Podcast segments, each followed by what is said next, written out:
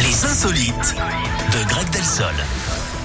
On vous écoute, euh, Greg. Vous nous amenez où ce matin On va à Nîmes, dans le Gard, Ouais. Eric. Là-bas, on prépare les festivités du 14 juillet. Sauf que la région est concernée par des risques de sécheresse et d'incendie. Du coup, les autorités ont décidé de remplacer le traditionnel feu d'artifice par des drones. Pendant 20 minutes, 200 machines vont s'élever à 200 mètres du sol pour représenter les tableaux emblématiques de la ville. hein, C'est original.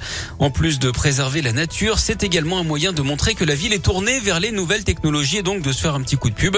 Tant qu'ils y sont, ils ont qu'à créer un événement juste pour ces engins. Le nom d'ailleurs est tout trouvé, hein, la foire du drone. Merci beaucoup. C'est super beau les spectacles de drones. Nous en avez déjà non, mais vu c'est ou pas chouette. Oui.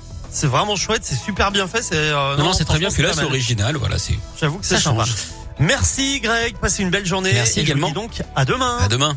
Comme promis, frérot de la Vega ou encore Ed Sheeran, ça arrive. Ce sera juste après votre.